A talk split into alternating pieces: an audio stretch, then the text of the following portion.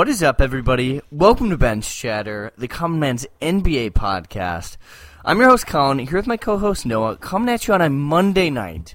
And tonight, we're not the Common Man's NBA podcast. We are the Common Man's NCAA college basketball podcast because we have Oh. very special guest on, Noah. Very special guest. Recurring We- guest. we had him on last year. People went wild for it. It's our good friend, uh, so many occupations, journalist, media relations for various MLB teams, media relations for the NBA. He's pretty much done it all. If there's a sport out there, he's written about it. It is our good friend Ryan Coleman. Ryan Coleman, welcome on. Hey, thank you very much. Third time. This is uh, very exciting for me. I, I don't know. Uh, I I can't express how honored I am to be on here for a third time because it's been fun every every time, and I'm excited to talk more college basketball. Hell yeah, hell yeah. Uh, Ryan, why don't you let- let's let's take a moment. You know, you actually have your own podcast that is Yes. a fantastic podcast. You have our good friend Zach on there. You guys are seriously two of the biggest college basketball nerds, and I mean that in the best sense I possibly can that I've ever met in my life. hmm Yeah, I'd say that's pretty accurate. Um, it's the Six Men College Basketball Podcast. It's on uh, Apple, Google, and Spotify, and I think it works for us because I'm more of a numbers guy, analytics. I like diving into like luck matrix and like really, really specific stuff. And Zach is more of like the narrative guy, the player based, you know, watching the games more so. So it, it, it we have a nice little one-two punch, if I do say so myself. Um, recommend checking us out, and we we just started that earlier this season, so it's been pretty good. Um, I love talking college basketball. I love diving into everything about it. So that is, yeah, that is our podcast. Thank you for that shout out. Yeah, absolutely. And no, I don't know if you've had the chance to listen to it yet, but one of the things that I love about what you guys do is you do bring those numbers in in such a an easy to digest way, but you communicate it so well. And you guys like you guys were doing like blind resumes the other day, and I forget who it was, but the resume was for like Vermont, I think it was. And I think Zach was like, "Oh wait, that uh, that kind of sounds like Vermont." And I was like, "How the hell do you even know that off the top of your head?" But but he nailed it. Um, so you guys just was it you or Zach? Am I remembering no, that right? That was Zach. Yeah, that is. I think you hit the nail on the, the head there because we did Liberty, Colgate, and Vermont. I think were the mid majors that I picked. So you you were right on the money. Yeah, you flatter me. I try to make it easy to, to digest. You know, get those good nutrients. Yeah. So w- let's start here, Noah. And I, I think this is just an, an easy way to get the ball rolling, and then we can kind of ask our questions. And Ryan, you can impart all the wisdom that you have about this fantastic sport onto us and the listeners. Uh, I think when you're when you're filling these brackets out, it's really easy to get caught up in the the seeds, the one, the two next to the name. But you know, as you kind of watch more and more college basketball, you realize how much less and less that matters as you watch more. So we have some contenders in this thing, and we have some some teams that might not be contenders. Noah, do you want to do you want to start your list, or do you want Ryan to kind of tell us about his thoughts? Um, you know, I think I think it would be more fun if I said my list first because I would like to see Ryan's reaction Yeah, then to I a guy with everything. who, yes, to a guy who does not watch much college basketball, who is ready to spew hot takes all over this podcast right now. I love it. Um, Ryan, do you want to like you want to go I- journalist with it and, then give a ranking? You know, A through F on every single pick. I can I can give a grading for each pick. Yeah, Yeah, I'm- I Oh, like I'm that. down. I like that. That's my favorite. Power rankings and grades, the most the most important type of journalism there is out there. I know it's really hard to come up with, Ryan, but it, It's very difficult. Absolutely, yeah. yeah. And it, it's impactful Alrighty. too. Like nobody ever like actually checks your grades at the end of the season. No, to that's see the if thing. you're right. Yeah, the power ranking or preseason stuff, or and unless you're right, and then everyone knows that it's like, oh, I said this, you know, three months Yeah. ago, so they got to bring it back. But if no one, no one remembers, then did you ever really make the take if the tree falls in the forest? It doesn't matter. All right, Noah, let's uh, Uh, let's hear these teams. Yes. This first list is my top five contenders list. Um, in no particular order, these are five teams that I have watched a little bit of and I think are good teams. Uh, Number one on the list, Ryan. the Baylor Bears. Um, Okay. I think they have a pretty strong resume. I think they're a very experienced team. They won the national championship last year, and do they're just one of those teams. They're just crazy on defense. Their defensive efficiency is crazy, and no one wants to play Baylor. Correct, Ryan? No one wants to play Baylor. I don't know if there's many teams that people are like, I really want to play that team in college basketball, but Baylor is definitely on the list of I don't want to play that team. I like that. Uh, I like Baylor. Uh, I got to watch them last year, Ryan, and I know they had Davion Mitchell. Um, they had that other guy that got drafted by the Seahawks, but uh, are they still are they still enough of that team last year, Ryan, to where you think they can make another run for it this season? You know, if you were asking 90% of college basketball analysts, ever, uh, they'd probably agree with you in the sense that Scott Drew is obviously experienced enough. Uh, he put away, uh, put up that team yes last year that obviously won it. But if you're asking me, uh, I'd give you like a B minus on that. Um, it's not the most egregious take. They do Okay. have a pretty good Okay. path. Um, obviously, you can't predict the teams they're going to face, but I think they have the easiest 8 9 matchup following. I think uh, UCLA and St. Mary's are one of the weaker 5 4 teams, even though St. Mary's is a bit underrated. And then the bottom of that bracket doesn't exactly scare me, except Kentucky. I would take Kentucky over them. But other than that, my biggest thing is just their injuries. They're mentioning uh, JTT, Everyday John, Jonathan Chachua, Tatua. I'm never going to pronounce it right, so I just say JTT. Um, he's he, he, he's not a starter, but he adds a lot of minutes. Um, he's one of their more prolific rebounders, which is something they really depend on, just their offensive rebounding rate and those second chance opportunities for when their their offense isn't performing as well. And then uh, LJ Cryer too seems like he's going to be out for the rest of the year. Um, he was their leading scorer at the time he went down, and they don't seem to really have been impacted by that all too much. But just two solid pieces um, missing from any team is it makes me hesitant on them. We've seen some inconsistencies from them, um, so I'm not I'm not disagreeing with you outright. I could I would not be surprised at all if they're that your championship team. It's just also tough to repeat, and I just think there's some better Mhm. options. Not Ooh, me okay. live Nice. updating my bracket as Ryan talks. Ryan, let me ask you this because I remember it being a debate one time that I was listening to that because the Florida Gators did it in 06 and 07, I think they repeated. And somebody said like that's mm-hmm. the last time we're ever going to see anybody repeat. Just with like the one and done era, you're not retaining guys. Like it's just it's not going to happen. Do you think mm-hmm. there is something to that, or is it just a, a stupid thing that the media has brought up because it hasn't happened in 15 years? I think there's definitely something to that. I think the thing about Scott Drew's Scott Drew's team is that his system takes a lot of like just the way he coaches. I think it takes a lot of time to actually fully like embrace and get into. And his team last year was very very experienced, and then he Yeah. lost all of those pieces. So with the one and done era, yes, I would say that. But honestly, we haven't even seen that many teams off the top of my head like with these prolific like high end caliber like Zion Williamson level uh, recruits like make the championship in their first year. Yeah. Uh, Zion lost in the Elite Eight to Michigan State, so there might be something to said. You know, if you got a team full of juniors who are all like really, really talented, but not enough to take that next step to the NBA or want to develop a little bit more, I think you could see it happening. Um, Baylor is, you know, your prime target this year. Obviously, they're probably one of the more better teams that have previously won a championship that have a chance to run it back. But I, I don't think it's likely as much as it was in the early 2000s. Interesting. Okay. All right. Next like team it. on the list, Ryan, coming from the South region, um, the third seed in the South region. Kind of a hot pick, I feel like right now. I feel like they're gaining a lot of traction.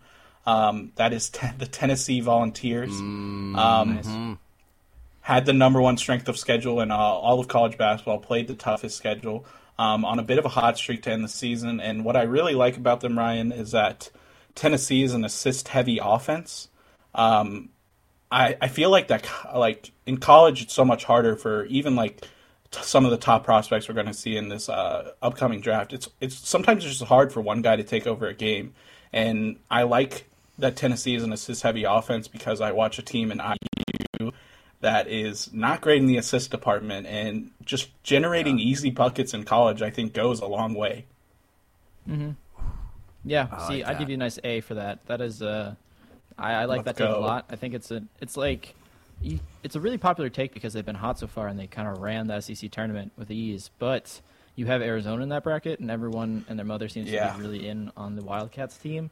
But uh, Tennessee's already beaten them this year, and they did beat them at home. They're undefeated in Tennessee, and that was something I was a little bit worried about. Was that their at-home metric was like number one in the nation. Like their difference between home and away was like jarring. But then uh, we saw three neutral court games where they took over Kentucky. They handled Texas A&M, you know, basically from the start. So that kind of put my idea to best, or you know, that worry to, to bed. Um, I agree. I really like that one. They are one of two na- teams in the nation that haven't lost to a team ranked 25th or worse in KenPom. Wow. Um, every single Oh, one of their wow. losses have been to a top 25 team.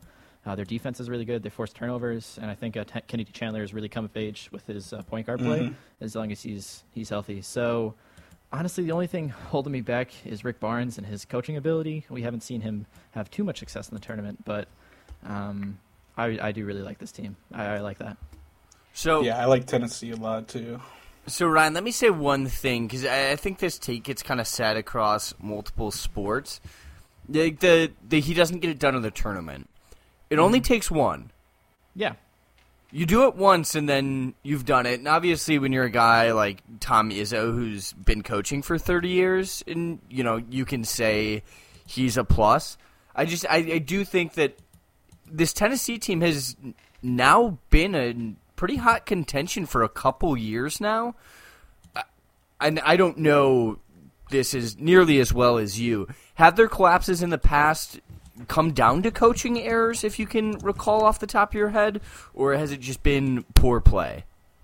Um, you know, it's kind of tough to say that in the moment of like this was bad Yeah. coaching or this was poor play. But Rick Barnes has been coaching since 1997, and he's made two Elite Eights and one Final Four, and that was with Texas. Um, with Oh, Tennessee, he was a two seed, made the Sweet 16 in 2019. He was a three seed, uh, didn't even make it past the second round in 2018, Yeah. And then uh, lost in round one last year as a five seed. So, yeah, it's a good All point right. about they don't make it until they do. But the thing is, is like I don't really expect you know 67 year old Rick Barnes to make these necessary adjustments or like really have Mhm. coming of age strategies that I think some of the more younger analytically minded sound teams are having. So I it, it's not like a like it's more of a I'm trying to find something wrong with this team. That would be it, rather than any Okay. like jarring thing that makes me Mhm. avoid putting them deep in my tournament. All right. All right, I like that. And that's good. I didn't know that about Rick Barnes, so yeah, maybe there is some Mhm. credence to to that. 25 years, one Final Four. Eh, could be better. Eh, It's like not terrible. Yeah. Was he the coach of that Kevin Durant team? Ooh, was he? I think so. Because I mean that. I mean, you kind of got to fuck up coaching Kevin Durant. No, Kevin Durant was not on that final. Okay. Okay. Yeah, you, you do have to mess up. Yeah, yeah. All right, Noah, give us uh, the, the next one on the listo. Uh, my next team, also coming out of the South region, uh, just mentioned them, the number one seed Arizona Wildcats. Um, I like this team. I really like Bennedict Mathurin. Um, gonna be a top, gonna be a top ten pick in this upcoming draft. I, I'm a big fan of him.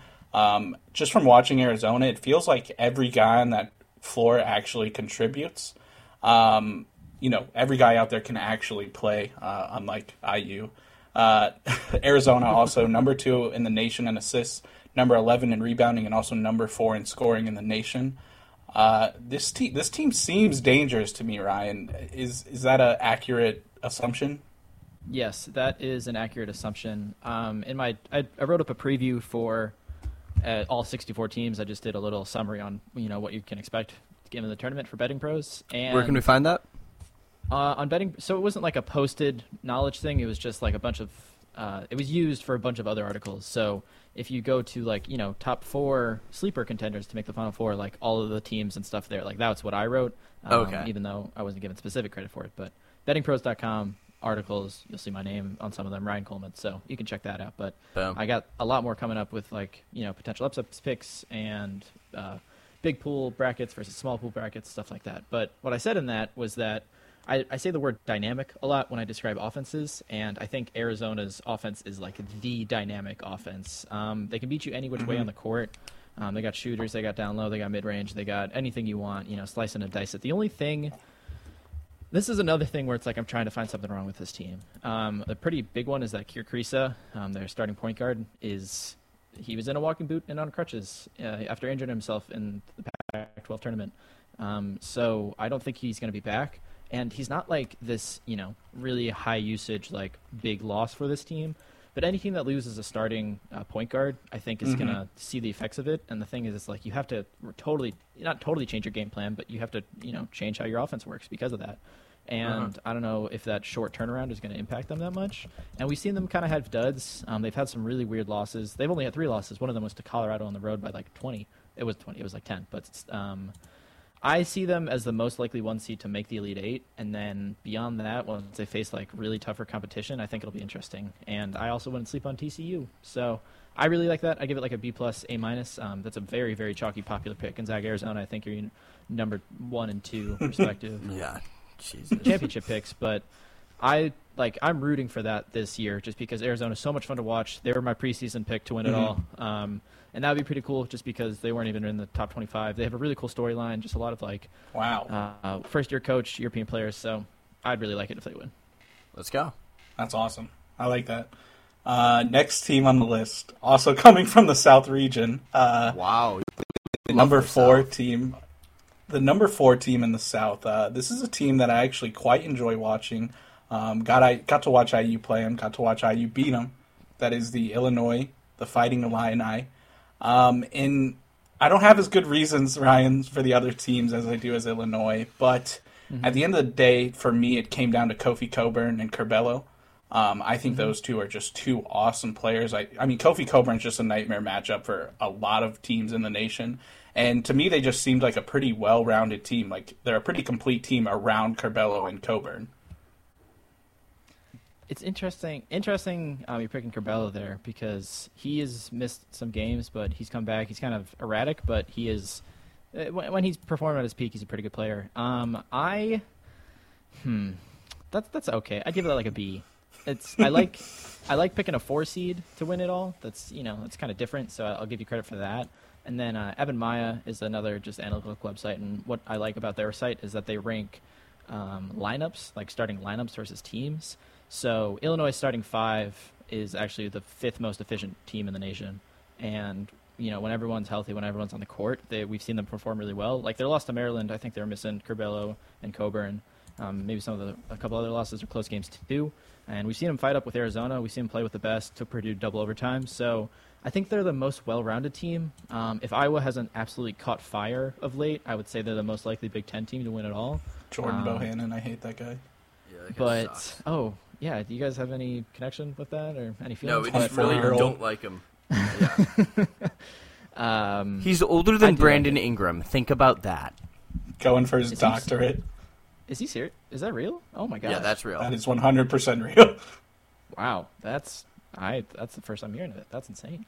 Um, their defense is is 30th, but they've also faced one of some of the best offenses all season. Um, I don't mind that, but I just think that they have a really really tough path to get there. Um, like every like UAB. The South Houston- is the South is a gauntlet. Yeah, South is a gauntlet. I think West is a gauntlet too. But don't sleep on Chattanooga. Don't sleep on Houston. Don't sleep on UAB. And then they'd still have to face Arizona again after losing to them. And then, you know, those are three really tough games just to start before even making the Final Four. So But I Ryan, let let me add something here because I, I don't know why I've I've been feeling this way about U of I and I haven't been able to place how to describe it, and I just it just clicked. This team kind of reminds me of the 2014 UConn team that ended up winning it all from the seventh seed.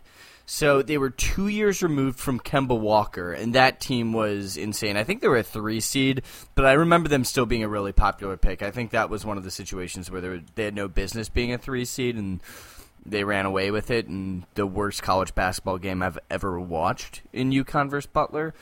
But two years later, they came back with Shabazz Napier and was it Jeremy Lamb on Right, that yes. team? Yes, yes. That sounds right. You know, it, it's a team that had had a lot of experience with the tournament, being good in a well-run system, and then had taken a year off of trying to figure it out. And those guys weren't like crazy high draft prospects, but they were really well-seasoned veterans. And that's kind of what I'm feeling with this U of I team. You know, is Kofi Cockburn a great NBA prospect? Not in the slightest. Is Trent Frazier? I don't think so. Is Curbelo? I don't know. But they're definitely veteran dudes who've been here. They had that massive upset last year, and I think that there is something to the idea that that veteran presence is absolutely massive. Yeah, I definitely agree with that. I mean, Cockburn's experience just already as a one seed last year and then falling early to Loyola Chicago, I think might spark a fire into them. Um, I don't mind that take. I think that's a pretty good one. Just about experience always helps. Um, you're never gonna be knocked for like tournament experience. It's always gonna be something. Just Yeah. because this is a whole different, you know, ballpark. It's it, everyone's got a clean slate. It's it's you know one and done. You got that intensity, um, and they've been through it already. So, I would definitely. I think that's a good one. I think. Yeah, that's. I don't really have much else to say other than that's a good take. You know, give it a nice little golf clap for you on that take. Fuck yeah. Sick. All right, Noah. Who's your, who's your last contender? Last contender, uh, the team I am actually picking to win the tournament. I don't think it's going to come as much of a surprise. I think a lot of people are going to have this team, but it is Gonzaga. Um, and w- weirdly enough, I feel like people are still sleeping on Gonzaga. Um, don't sleep on the Zags. I, they're such a consistent team, and honestly, it comes down to Drew Timme and Chet Holmgren just being a nightmare matchup, a matchup nightmare for a lot of teams. Um, I think Holmgren is going to have a coming out party in this tournament, and I think I- think it's gonna. I think people are going to realize that this guy probably should be the number one draft pick. Um, I, I really do. I like this Gonzaga team a lot. Yeah, that's you know I'll give you a nice A minus for that just because it's like obviously like if you didn't have Gonzaga Yeah. on your contenders list, I would be Yeah. questioning you know if you've even like looked at or done any research. So that absolutely makes sense. Um, the thing about Gonzaga is like it seems like the committee purposely put them just giving them the hardest possible way to reach the championship. Like to start, like Georgia State is a team that was not healthy at all throughout the whole season, and then since uh, February first, they rank higher than like Providence, uh, Michigan State in in uh, adjusted efficiency, and obviously their strength of schedule is way down. But they're a team that like forces turnovers. They'll be you know kind of scrappy, and it'll be an interesting game. I think they're going to cover Georgia or not Georgia. Uh, Gonzaga is obviously going to win, but it's just an interesting like they should have been a 14 seed as a fully healthy team. I think they could have even get an argument for a 13. So given a 16 seed, I think the committee didn't really do a good job there. And then Memphis, don't sleep on Memphis. Um, since Emoni Bates has been out since like February 1st too, they've been a top 10 team in the nation. Um, they've really f- rounded in form. Uh, Jalen Duren has really been electric, and I kind of think that DeAndre Williams and Jalen Duren, that uh, front court of Memphis, can can handle Holmgren and Timme in a way to kind of you know knock them off their ball. I think Holmgren is the crux of Gonzaga doing well or not. Uh, we've seen him struggle against some better competition before. That's more earlier in the year though, like against Duke. So it'll be interesting to see if he's developed or if he's rounded into form. If it's a coming out for party, coming out party for him, then yeah, uh, you know everyone should just lay the red carpet for Gonzaga to win the championship. But that is what my biggest question is. I really hope Memphis wins that first game against Boise State. That'll be a really good game. Uh, UConn and Arkansas, I tagged as like sleeper Final Four teams before the bracket was released, and then like Texas Tech, I'm not even mentioning, and like so Duke and Alabama, I'm down on based on their recent play, but they're hmm. two of the three teams that already beat Gonzaga this year in the season in their bracket. So like just reaching the Final Four every which way, I think is going to be really tough for the Zags. But they are, if any team's up for the challenge, it's definitely those Bulldogs. Hmm. I like it. Yeah, mm-hmm. I like the I like Chet, I like Chet Holmgren a ton. Um, I'm hoping he does really well in this tournament. Um, all right, those are my top five contenders. Now we can get into my top five pretenders, uh, teams that I see taking an early exit in this year's tournament. A Uh, bunch of bozos. Yes, this first team, I'm actually kind of hoping it's wrong because I really enjoy watching them. They're a very talented team, and that is Auburn. Uh, three and two against ranked teams this year, and to me, it seems like they tend to keep games close. Like with the talent that Auburn has, I feel like they should be blowing more people out, but it kind of seems like sometimes you know they're just playing around with other teams. They their games tend to be closer than I think they need to be. Um, you know that team's awesome to watch though. Like Walker Kessler, Jabari Smith Jr. are going to be a top three pick this year. Uh, KD Johnson, Wendell Green Jr. I like the team a lot, but I can see them taking an early exit in this tournament. Yeah, see, I'd give you an A plus for that. That's definitely the best take. Um, I agree with that aggressively. The The bottom half of that Midwest bracket is it's just gross. Like the fact that one of those teams has to make the Elite Eight is going to be really that's going to make me lose sleep the night before the bracket is released. Um, if you told me that a two seed loses in the first round, Auburn, I would put my house on. Um, they are a team that actually, like Jacksonville State against them, lines up really well. Um, they shoot a lot of threes. They do it at a really high percentage clip. Jacksonville State and Auburn, that's kind of where they allow most of their shots.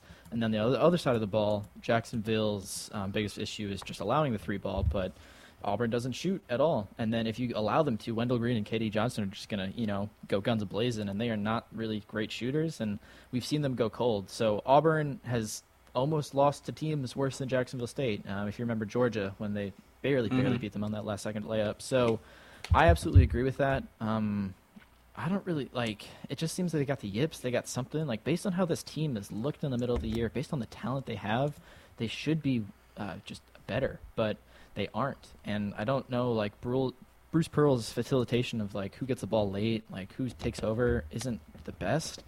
Um, definitely take Jacksonville State to cover the spread. I've seen them at 17. I think that they might be down to like 15 and a half, but even down to like 14, 13 and a half, I'd still take uh, Jayville State in that first game, and I absolutely agree with that. I just I can't see this Auburn team winning six games and, and taking down the championship. I'm betting that right now. Yeah, Everyone listening, bet that right now. Ryan will Venmo you if it loses. Don't worry. Oh, I- okay. yeah, but, yeah. wha- What's your Venmo? Say that. Also, what's your what's your routing number on your What's bank your, uh, account social again? security number? Yeah, what is that? Just, Yeah. uh, What is your mother's maiden name? What was the first dog you had growing up in your childhood? Who's your childhood best friend? What's their social security number while we're at it? Um, all right, next team on the pretenders list, I have the Wisconsin Badgers. Um, this is a team that I've seen a decent amount of just because they play in the Big Ten, but to me, they have absolutely no big man play at all um, in a tournament where I think they're going to have to see some good uh, front courts. And also, they just live and die by Johnny Davis, and I am not high on Johnny Davis. I think he's a good player, but um, you know, in, man, in many mock drafts, they have him going top eight, top seven, and I think Johnny Davis has NBA bust written all over him. Uh, but just speaking to college, you know, he can ball in college, but they live and die by him. If he has a bad game, they're not going to win. Wait, real quick. How do you think Johnny Davis is good, or you don't think he's good? I don't. Th- I think he's a good college player. He won't be a good NBA player. Isn't he projected to go like top five right now, or in that area? He he'll Uh, go he's like top outside seven top five. Yeah. Okay, interesting, interesting. Um, I agree with you on Wisconsin being a pretender. I don't necessarily agree with you on the Johnny Davis take, but yes, uh, Wisconsin has had a pretty magical season a la Providence. They rank pretty highly in the luck metric. Um, I think they might disappoint some of our friends over on the other podcast there, but No. yeah, I agree with that. It's kind of Johnny Davis or bust a little bit. And the thing is, is like we're not even 100% sure that he is full go, uh, really healthy. Um, but if he is, then I'd give you like a B for that, just because this is probably the best spot for Wisconsin to be in, just to make a run. Um, they play really consistently. They never beat themselves. They take care of the ball, um, and they've had their fair share of late games. They've had a lot of experience on their teams that has been in the situation before. So. I think Colgate is should be a really good game. Um, LSU and Iowa State offer really, really electric defenses that'll be tough to break, but also those two teams have kind of fallen off a cliff for the second half of the year. Um, so Wisconsin's path theoretically to the Final Four is one of the easiest, but I agree with you about I don't think they have the firepower to make it all the way. Let's go. Um, keeping it in the Big Ten, I got the Purdue Boilermakers on here. Definitely not. yeah. a little No, bit salty. Oh my god. They're Um. I I do think Purdue are pretenders. Um, I honestly think over their last seven, eight, nine games, they've looked not great. They've actually looked pretty poor, I think, and they have an explosive offense, but they've just been off their game as of late. Like, and you don't want to be not playing your best ball going into this tournament. Um, I think Jaden Ivey's awesome. I think he's going to look fantastic in a Pacers uniform, but um, I I think this Purdue team is taking an early exit. Yeah, I agree with you there. Um, I'd give that a A minus B plus, just because I don't, I I just I don't get the hype around the CM. Obviously, they're a lot of fun offensively, but they just don't even show up to the game defensively, and for that, that that has never made up a good tournament. Uh, you know, recipe for success. They rank in the bottom 100 in defense. Actually, they rank at 100 in defensive efficiency, and they've had games where they've just completely collapsed. Um, so I agree with that. There, it's kind of hard to put a, a string of six really prolific offensive games together. It's much easier to do that defensively, but I don't think Jaden Ivey, like Jaden Ivey, is really talented. I agree with you on there. I don't think he's talented enough enough to uh, bring this team all the way to the championship. Yeah, let's, go. Uh, last two teams here. I have the Duke Blue Devils on here. Um, I think UNC kind of exposed Duke when they played them. I think Duke's kind of been overhyped the entire year. Um, I also think the ACC was not very good this year, and you know Duke has all the talent in the world. Uh, Wendell Moore, I think is his name. Paolo, AJ Griffin, they're all awesome players. Like they certainly have the talent to win this tournament, uh, but I, I think they're taking an early exit. Yeah, uh, I completely agree with that. Uh, Coach K just kind of seems so done too. I don't know how Dude, that, that guy he, like. he checked out like three months ago. he, it seems like it almost. They, they Quiet, seem quiet, kind of, please, quiet down. it's just like everything he says. He kind of looks like old and just like everything. Every comment he's Everything made, he he's like, says, yeah, you know, he just looks old. like in post game in post game pressers, he'll they'll say things like, you know, how you feeling about you know wrapping up or leaving? He's like, I'm very mentally prepared to leave. Like, you know, we'll finish out the season strong, but after that, I'm so done. Like, he, I just just think it's kind of hit him after coaching for three thousand years, which makes sense. I can't imagine doing anything for that long. Um, yeah, I like Duke as an early exit, and the thing that's combined with that is I really like this Davidson team. Um, any team that can shoot a really, really efficient clip from beyond the arc has been good for Cinderella runs. I think this Davidson team is similar to the 08 Davidson team, which had one Stephen Curry on it, and they have like better shooters. You know, in college, in college, uh, they have more shooters too, and like a more dy- dynamic um, options. So, I really like Davidson. I think honestly, whoever wins that first game is probably going to take down Duke um, just because Duke really just doesn't seem to be in it. Um, I agree with that there, and they're in Okay, really like, difficult. can I? I've heard you say this take now twice. hmm You're telling me that there's a college basketball team with better shooting than Steph Curry had? That's that's Steph Curry's for me to to swallow. hmm in Steph Curry's college season, he shot uh, just shy of 44% from beyond the arc. Um, Okay. That was 76th best in the nation. So comparatively, the Davidson team this year has a player shooting at 44%, which is 35th best, best, and then 43%, which is 60th best. So they have two players that are doing better than the rest of the field than Steph is, and they have another player shooting 40% and another player who shoots just shy of 38%, whereas Steph was the only really um, baller at shooting the three ball on that past Davidson team, besides one other guy. Okay, So I'm just talking, you know, like team shooting wise. percentage. Yeah, team wise, like Okay. kind of low key set it better. I don't think any player is as good as Steph. Just around, you know, Yeah. not saying, but Because Steph was also Lee, Michael Jones is Yeah. a really big, you know, one two three punch that is going to be really really difficult to game plan against. All right. Because it just saying like Steph was taking 10 threes a game in college and shooting 42 percent. Like Are that's you pretty. asking that, or are you stating that? No, I'm stating that. Okay. Yes, That is Steph shot fact. a lot. Well, Steph was the only person taking the shots. Davidson, you know, passes the rock a little bit, a little bit. You know, all right, all right, all right. that's fair. That's fair. That's fair. Good point. No, do you have one more pretender? I do have one more. I'm not really bought in on them as being a pretender, but I did need another team to round out the list, uh, and that is the Texas Tech Red Raiders. Um, their offense has kind of died, Ryan, ever since they beat Baylor back in February, uh, like middle of February. They've only hit 70 points uh, twice since that game, uh, whereas prior they were hitting 70 pretty consistently, and um, they've just been pretty inconsistent. Uh, you know, I don't really have any more reasons than that. Ryan, if you have one more pretender that you would like to add to the list, I would certainly take it. Yeah, I. Ah, I don't know. Jury's kind of still out right now in Texas Tech. Um, I like agree with you on the pretenders. I think you can kind of. This is a team where you can look at their numbers and you can kind of write whatever narrative you feel like writing. Um, the first one is that back in 2019, this team had a very similar similar uh, makeup and identity, and they made it to the championship game and lost to Virginia in overtime. Um, the thing against them is their offense, which is like you just mentioned. They've kind of seemed to stalled here late, and uh, they've had had some in- injuries. Um, but I think Kevin McCullough should be good now.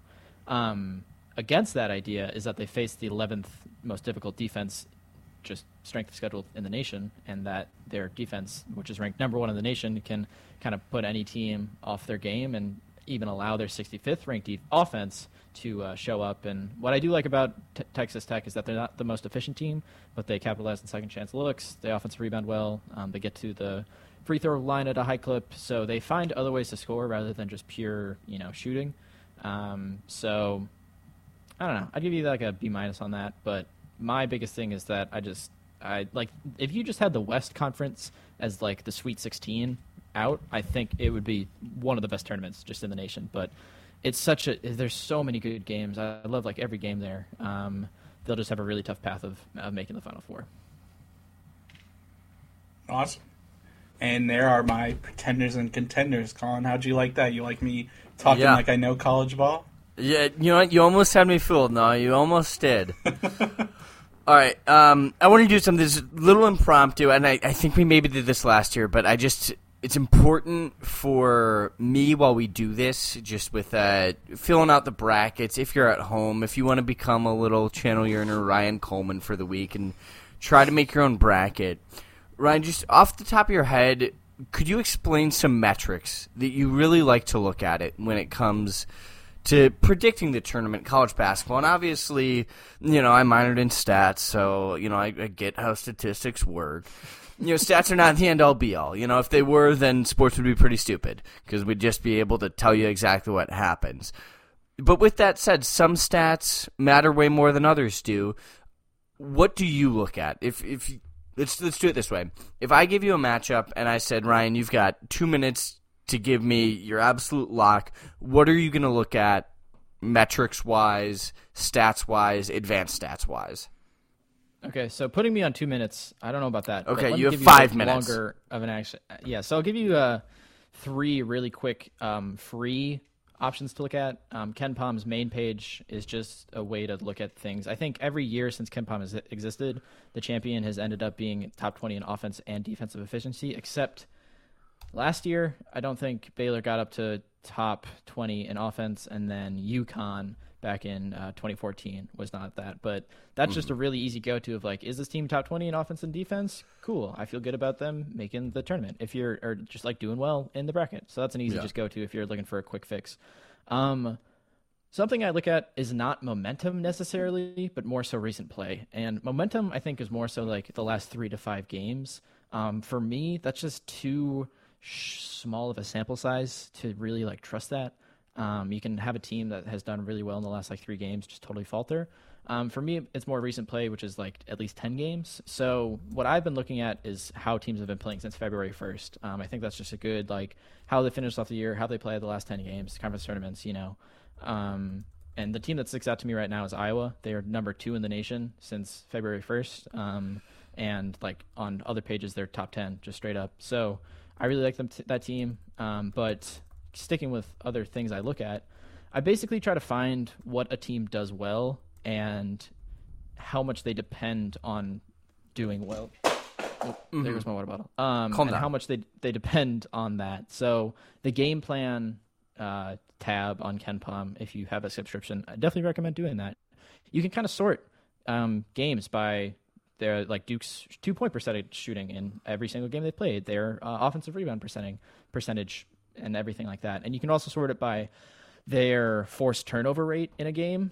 And if you sort it by that, you can see that every single game that they didn't force a turnover percentage lower than 8%, so basically teams kept the ball all well all season, they lost. Th- There's four games, four of their six games, um, all those losses. So there's just like some correlations you can find. And then based on that, I can go and look at their opponent and see like, oh, this team takes care of the ball like really, really well. I think they might struggle, or I think this team doesn't take care of the ball well, so they might be fine.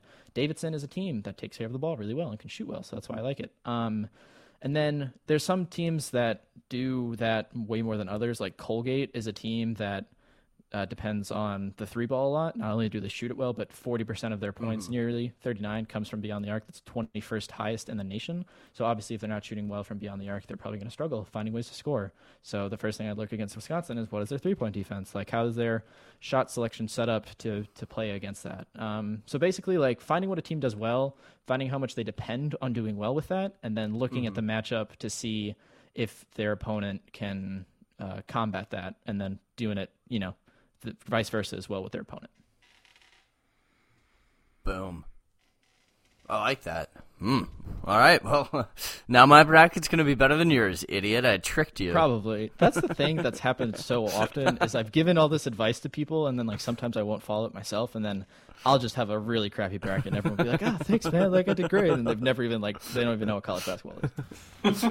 No, uh, one of my favorite reoccurring bits is Ryan and I, I. We've been in like the same bracket group for like a decade now, and since like senior year of high school, I think I've finished top two in like all of our brackets. Maybe that's there was one year it was like a different group that I won, but I've made money on college basketball brackets for four out of the last five years, and uh, that's much better than Ryan does. Let's just let me put it there.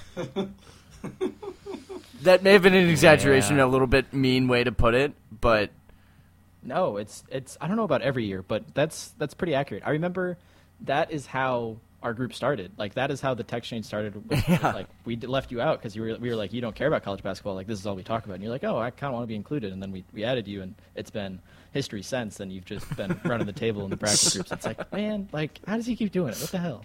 But it is pretty consistent, like year over year. Yeah, it's, it's a little frustrating, but I Yeah, I do part of the remember. I remember one year telling you guys that you were too focused on the stats or whatever that you watched too much college basketball, so you couldn't actually be good at the bracket. And I remember, I remember Zach like not thoroughly enjoying that comment. What? I don't think he was like actually too mad. and then, and then I, I think I did end up. That was like the one year I just totally tanked, and I was like, oh, Mm. all right, well maybe I deserve that one. happens to the best of us. Oh. All right. So what you're saying, though, to, to sum it all up, is that you follow that advice, put your house on it. There's no way you lose money. Yeah, exactly. There's only Okay, one factor that comes with college basketball, um, and that's the thing is like there's a million different like variables when it comes to games, and you can pick your poison with what you value and what you don't, and whatever it is, it, it'll be right. Basically, you know, you might not be right with the game, but like the way you can view it is correct. And then one more uh, website I want to give a shout out to is Haslametrics.com. Um, I think what they do really cool is you can like look at you, you can basically pick a team and then see how they'd match up against any of the other 300 plus teams in the nation. So, like right now, what I'm doing is looking at how St. Mary's line would line up potentially, theoretically, with uh, Indiana and like what that game might look like. You can kind of see how they match up, a score prediction, basically everything involved. So, I'd recommend checking out KenPom homepage. It's, you don't have to pay that. Bart Torvik, you can do it based on recency, you know, longevity. You can you kind of mess around with that. Bart Torvik has a lot of fun stuff, and then Haslametrics. You can look at theoretical matchups as you're going down your line, filling out your backup. You can, you know, fill out a potential like, oh, what's this Final Four matchup going to look like if this is how it seems. So that's what I recommend checking out. No, you see what he did there? That was a pro podcasting move.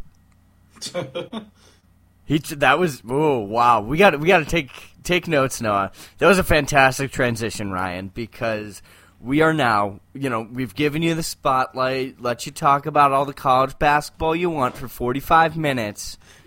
Now oh this is why we brought you on. Tell us why Indiana is going to win the tournament.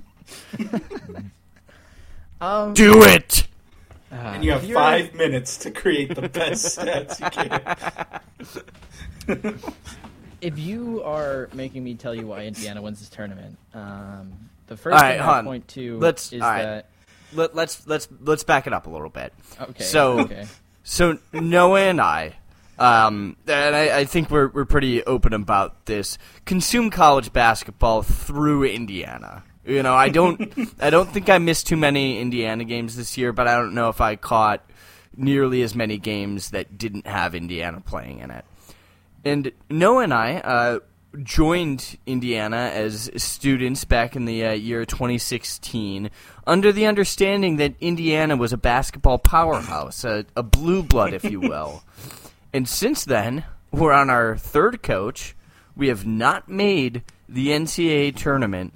And if you asked us a week ago, we still didn't think that was going to happen. We thought we had another year, or maybe a couple miraculous comeback against Michigan, great game against Indiana or against U of I. Neither team wanted to win down the stretch. We just uh, wanted to win it more than U of I wanted to not win it. Um, and now we're here.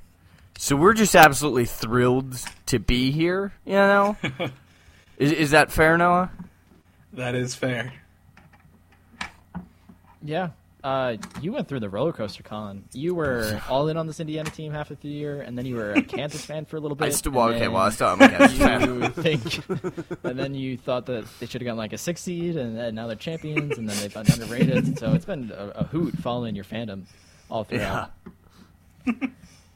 I don't think I said six seed, but I did say that No, if we won the oh, I know, tournament, I know. We we Yeah. Mm-hmm. might deserve a six seed, which clearly was not the case because Iowa ended up at fifth, which is bullshit. But all right, so this Indiana Wyoming, actually, actually, tell us why it's bullshit that Michigan, or maybe not bullshit in your opinion, that Michigan was seated higher.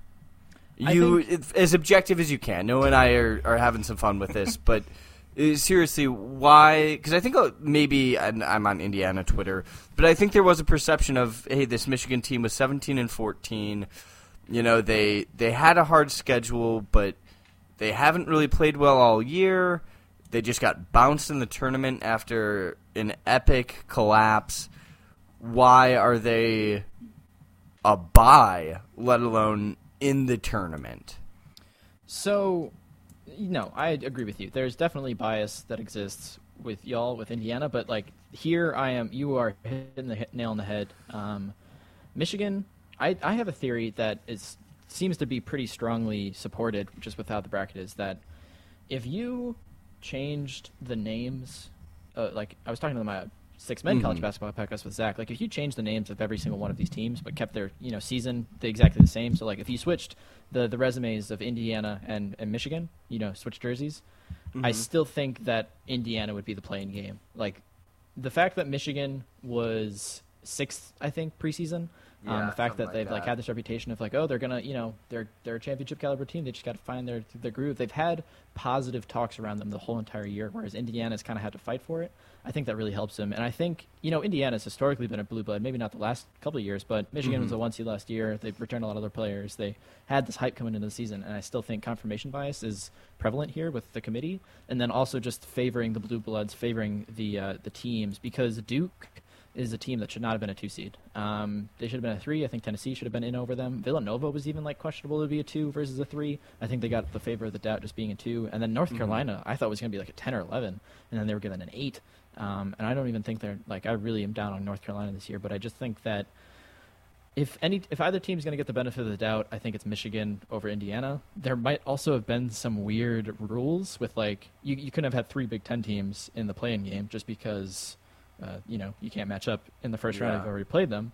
Um, and I don't. I was gonna say like, oh, maybe Michigan has already also played like St. Mary's or UCLA or like North Carolina, so they can't like you know potentially face Play them. So they had to Yeah. they had to change seating with that. But I don't know if that's the case. I don't really know.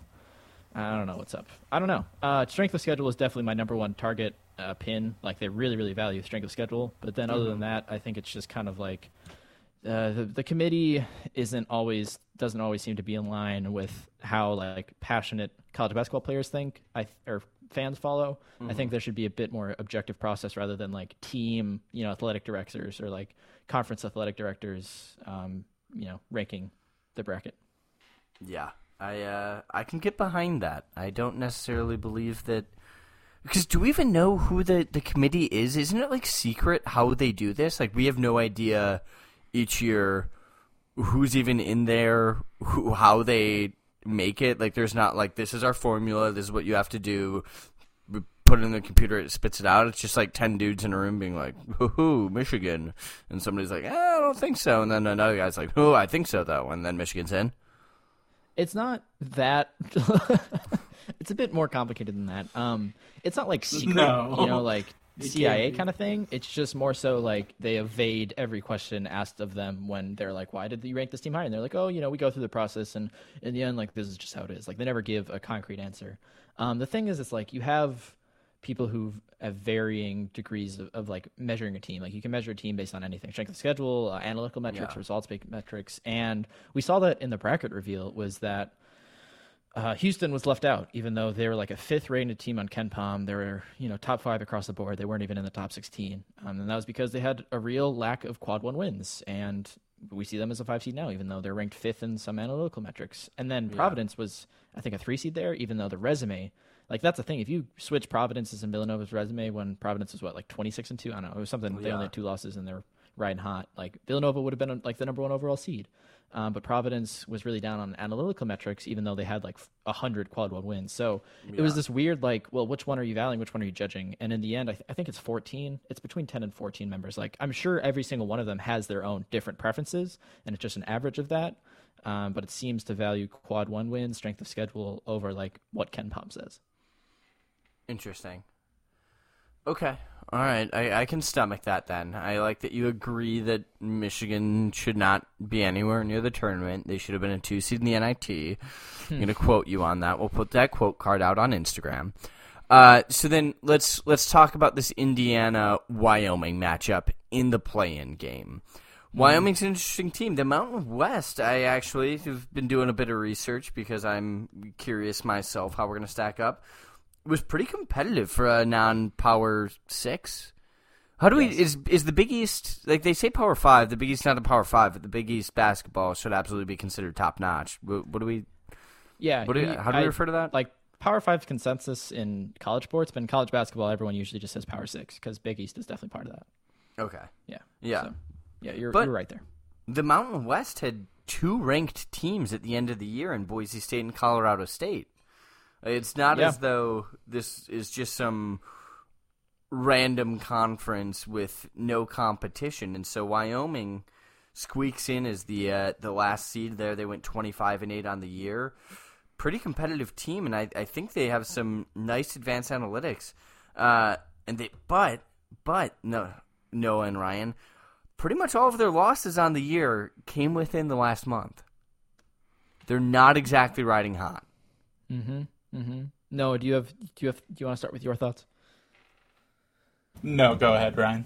Okay. Um, yeah, that's a fair point. Um, about the Mountain West, like it was arguably better than the ACC and the Pac-12 this year. Like Wyoming had a higher strength of schedule than some of those ACC and Pac-12 teams that made the tournament. Wow. Um, just because of the Mountain West Conference being what it is. Uh, the Mountain West Conference was a lot of fun to watch. It was mostly late games and like teams that didn't have this higher reputation, but um, yeah, I do agree that it was pretty good, um, better than people give credit for. And if I'm doing that February 1st uh, timeline and how well they've been, they've gone eight and five. They're 74th ranked in adjusted efficiency. So you are a bit right there that they've kind of seemed to have faltered to end the season. Um, Graham Ike and Hunter Maldonado make up their one-two punch. Uh, they really like to go down low to Ike. He's a very, very high usage guy, and they like sometimes I say uh, home versus away metrics. It's like, oh, it's like all of these games were road losses against top tier teams, but mm-hmm. they lost to New Mexico. Um, they got kind of crushed by them. A nine point game against a sub 100 team is, is not great. And then they lost at home by, by fair margin to a really good defensive minded team in San Diego State, and then also UNLV. So some of those losses are kind of sus and make a question. Um, there's a reason they went from being like an 8 9 seed to uh, last four team in mm-hmm. in the last month of regular season. So yeah, it makes sense. Um, they're not playing their best ball right now, but I, I, I. That's one of the you know that's, that's a thought point, but it's not. I don't take momentum and recent play like too big into heart, but I do value it a little bit. And here, it's a knock on Wyoming for that. Okay, all right, I like that. That's enough Wyoming talk. How do you, Ryan, view this Indiana team? Because, uh, like you said, a week ago, I didn't think we were making the tournament. I thought we had too many issues. Uh, you know, I know defensively we've been very solid all year, but just offensively at times we cannot get a bucket to save our lives. You know, to know what Noah said earlier about Tennessee, Indiana does not generate easy buckets for long periods of the game. You know, we've actually we've seen Trayce Jackson Davis be able to do that recently, which I think is where a lot of my confidence comes from. I mean, him and Keegan Murray went at it in that semifinal game. I think Keegan had 33, Tr- TJD had 31.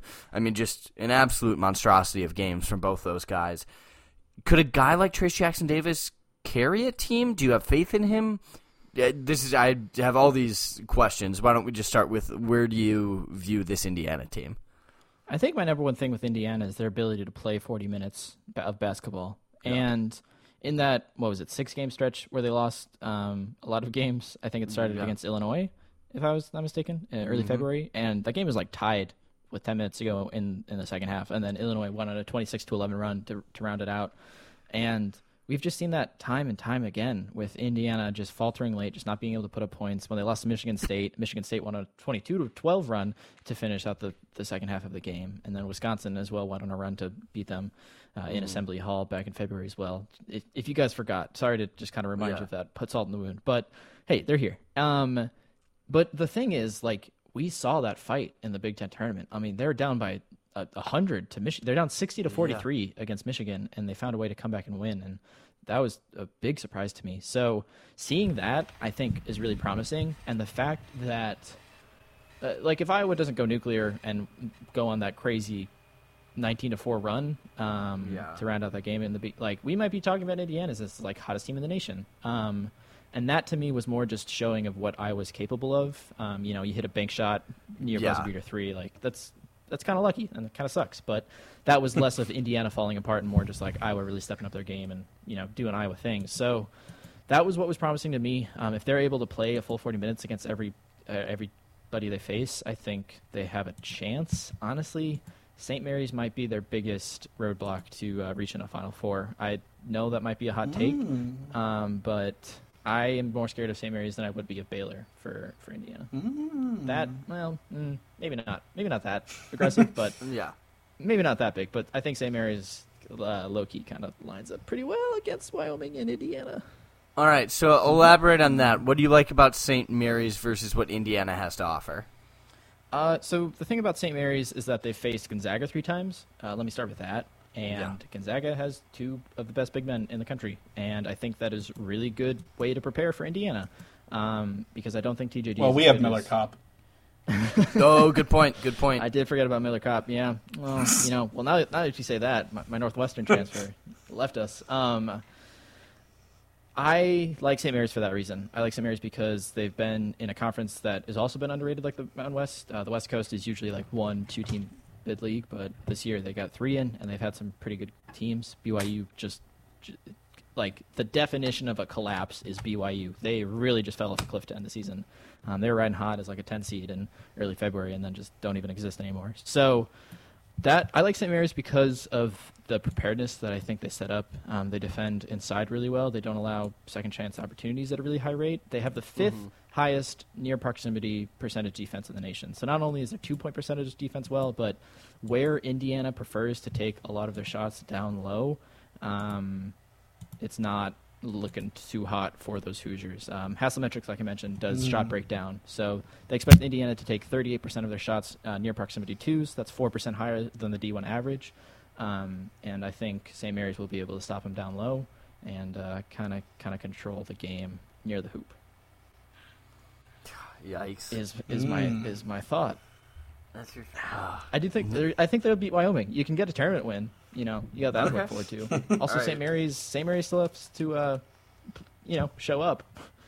That's true. That is true. They mm-hmm. do have to play the game. So, all right, I like that. I, no, what's I your reaction, question, Ryan? Is mm-hmm. is Trayce Jackson Davis the best player on any double-digit seeded team? Right? Ooh, ooh, that's a tough question. Ooh, ooh, ooh, ooh. Um, I think Davidson's got some guys, but that's more so just like they can go nine of eleven from three and then be tagged as like this is the greatest player of all time. Um, double digit seeds, best players. That's a, the question I think Zach would have a really good answer to. Um, because can I expand I'm, upon that, Ryan? I like so, Malachi Smith on Chattanooga is pretty good, but I don't. I, yeah, go ahead. So Dan Katz did rank his uh, top players on double digit seeds. Oh. He had Trayce Jackson Davis at one. Wait, Dan He had Katz, Hunter Dick- like Big Cat? Not Dan, not Dan Katz. Sorry, I don't know why I said Dan Katz. Um, My he guy, had Dan Trayce Jackson Katz. Davis. he had Trayce Jackson Davis number one. He had Hunter Dickinson at number two, and he had Ron Harper Jr. at number three. Okay, I think that's that's pretty good. I was looking more at the mid majors teams. I don't know why I was so focused. Yeah, like Michigan and Rutgers, I didn't even consider. But um, yeah, Michigan's got some guys. Ron Harper, I think, is a good option. Yeah, I'd say I'd say that's accurate. South Dakota State has a lot of you know talented guys, but I can't really tell you that they're better than the three you just mentioned. Yeah. You know, I will take a win over Wyoming tomorrow. That will be a major moral dub. Uh, after what say- happens after that, Mhm. I do not care. like it sucks to be in the play-in game, but we've seen evidence of that helping teams. Um, last year, UCLA won in overtime against Michigan State. They almost fell in that first play-in game, and then they made the Final Four. So it allows teams to kind of you know get their feet wet in the tournament, you know, get rid of those nerves, shake it off, and then come in prepared. And like St. Mary's, you know, gets a like hypothetical first round bye against a team facing the play-in game, but also they still only have two days to prepare. It's still just as short as IU, so or whoever wins, but it might help to get some momentum. You know, understand the the idea of neutral court games with teams you haven't really played before. You know their preparedness. So once you get that first win, it might allow them to kind of come in guns a blazing against St. Mary's. If you're looking for some silver lining, That's a good silver lining. I like silver and linings. No, Alexa, don't turn on. God damn it! I don't even know why that triggered Alexa. Jesus. Um, all right, Ryan. Let's end with this: your favorite Cinderella teams in the tournament. uh, what do you consider Cinderella? Uh, I'm gonna say eight plus. Is that six plus? I If you're I see Cinderella as like you know double digit mid major seeds, but like I, I'll I'll go with that. Um, I'll go eight plus. Real- Eight plus, eight plus. Okay. Uh, ooh, that's tough. Um. Or however you want. Just go down. Okay. I'll just I'll just tell you how I'm feeling about this. So Davidson is a team in my impulse that I had to Elite Eight. I think they Michigan State is honestly the game I'm like most concerned about. Uh, I think Duke that'll be a really good game. I think that their ability to get off a shot every single possession is going to kind of trouble Duke. I think three point shooting, um, kind of like Vatek did in that ACC championship game, will put Duke to sleep. And then against Texas Tech is my theoretical uh, Sweet 16 matchup. Texas Tech has some pack line defense. They have they allow teams to shoot the farthest away from the basket, like the proximity metric and where teams shoot on the floor. Uh, no one shoots near the rim against Texas Tech, which is exactly where Davidson pursues to shoot the rock. So they'll be able to get a lot of open looks from beyond the arc, which is where they prefer. So I like Davidson um, just to kind of make another maybe Elite Eight run. I could definitely see that happening. Out of that same conference, like I I like Memphis. I like Memphis a little bit too much because if they were in any other bracket, if they were facing any other one seed, I'd probably have them uh, beat that number one seed. Um, I mentioned February first. That's my go-to. They are the sixth ranked team in the nation since February first. Since they've they've had um, COVID issues, they've had injuries issues, they've had some drama with the team, and since they've gotten past that, they've been an electric team. They've handled Houston two out of their three games they faced. Um, they haven't had the biggest strength of schedule, but they got some guys to match up well with Gonzaga, and if they can take down Gonzaga, they can take down anyone. Um, but uh, that's tough. Honestly, like Boise might beat them. I don't know. That's gonna be that's my favorite game of the the tournament is or the first round at least is Boise Memphis. I think right now. Other I than that, um, San Francisco shouldn't be slept on, but I'm not crazy about them. Um, I would say South Dakota State if they didn't have to face Iowa in the first round, just because Iowa is on fuego right now. And then beyond that, like any team out of that bottom metric of Midwest teams, like Colgate could kind of go off. Um, I just I don't trust any of those teams to win. So whatever happens, I can definitely see as like reasonable. But um, Vermont, Arkansas is one of my most upsetting first round matchups because I'd probably have Vermont in my Sweet 16 if they were facing any other team in the first round besides Arkansas. But I mentioned the uh, the website that ranks lineups instead of teams, and Vermont is their starting five is the third most efficient uh, team in the nation with adjusted efficiency. So they are yeah they they've got some guys and like that spread like I've seen the some websites like predicting Vermont to win just like purely based on their stats this season not like people like saying it but like Yeah. uh, having it as it's what is it like a four point spread right now. So Yeah. that'll be a really good game. Um, but I also really like Arkansas, so I don't really know where I'm going there. But yeah, I don't know if All that right. your question. And then last last question. Who's your natty champ? We I mean we gotta end there. Who you taking? Who do you like? Yeah, so right now my final four is Gonzaga, Kentucky, Tennessee, Iowa. Um, I think whoever wins the Gonzaga Kentucky game is going to be your champion. And right now I have Gonzaga over Tennessee. So Oh, let's go. I'm, I'm, I'm looking for like I might make a bracket having Gonzaga as my champion. I might make a bracket where I have Memphis beating Gonzaga and like maybe some bigger pools where it rewards like uh, upsets or something. But I, I'm not going to make more than two brackets. I might just stick with the one that I made Impulse. But I still gotta you know go over all these matchups. I still gotta really dive deep into them. So we'll see we'll see where it ends. Boom. But but that's how I'm feeling right now. Well, I mean, thank you for coming on the third time. No, is is he at the Yeah. top of the Mount Rushmore? he is. He. I don't think we've had anyone come on more than once, other than Ryan. So that would make sense then. That would make sense. Not Mm-hmm. not because you're defaulted into being at the top of the Mount Rushmore. You are Yeah, good. our good save. best guest. yeah, that was a save, asshole. Jesus, I don't even care for this guy, Noah, dude. I don't even know why we keep bringing him on. No, but yeah, no, you're really good at what you do, I guess, Ryan. It's whatever. I try my best. Yeah. Um, no, but seriously, thank you for coming on. We uh, will definitely have you on again in the future. And uh, for one last time, plug your podcast, and then Noah can sign us off.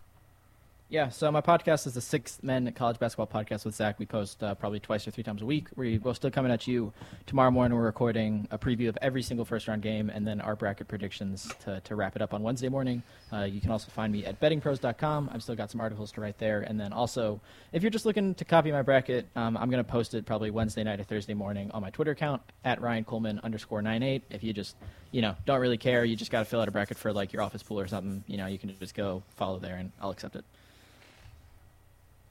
All right. Thank you once again, Ryan, for coming on. Always a pleasure. Thank you guys for listening to another episode of Bench Chatter, the Common Man's NBA podcast. Follow us on Twitter at bench underscore chatter. Leave us a like, leave us a rating, and we'll see you soon. Peace.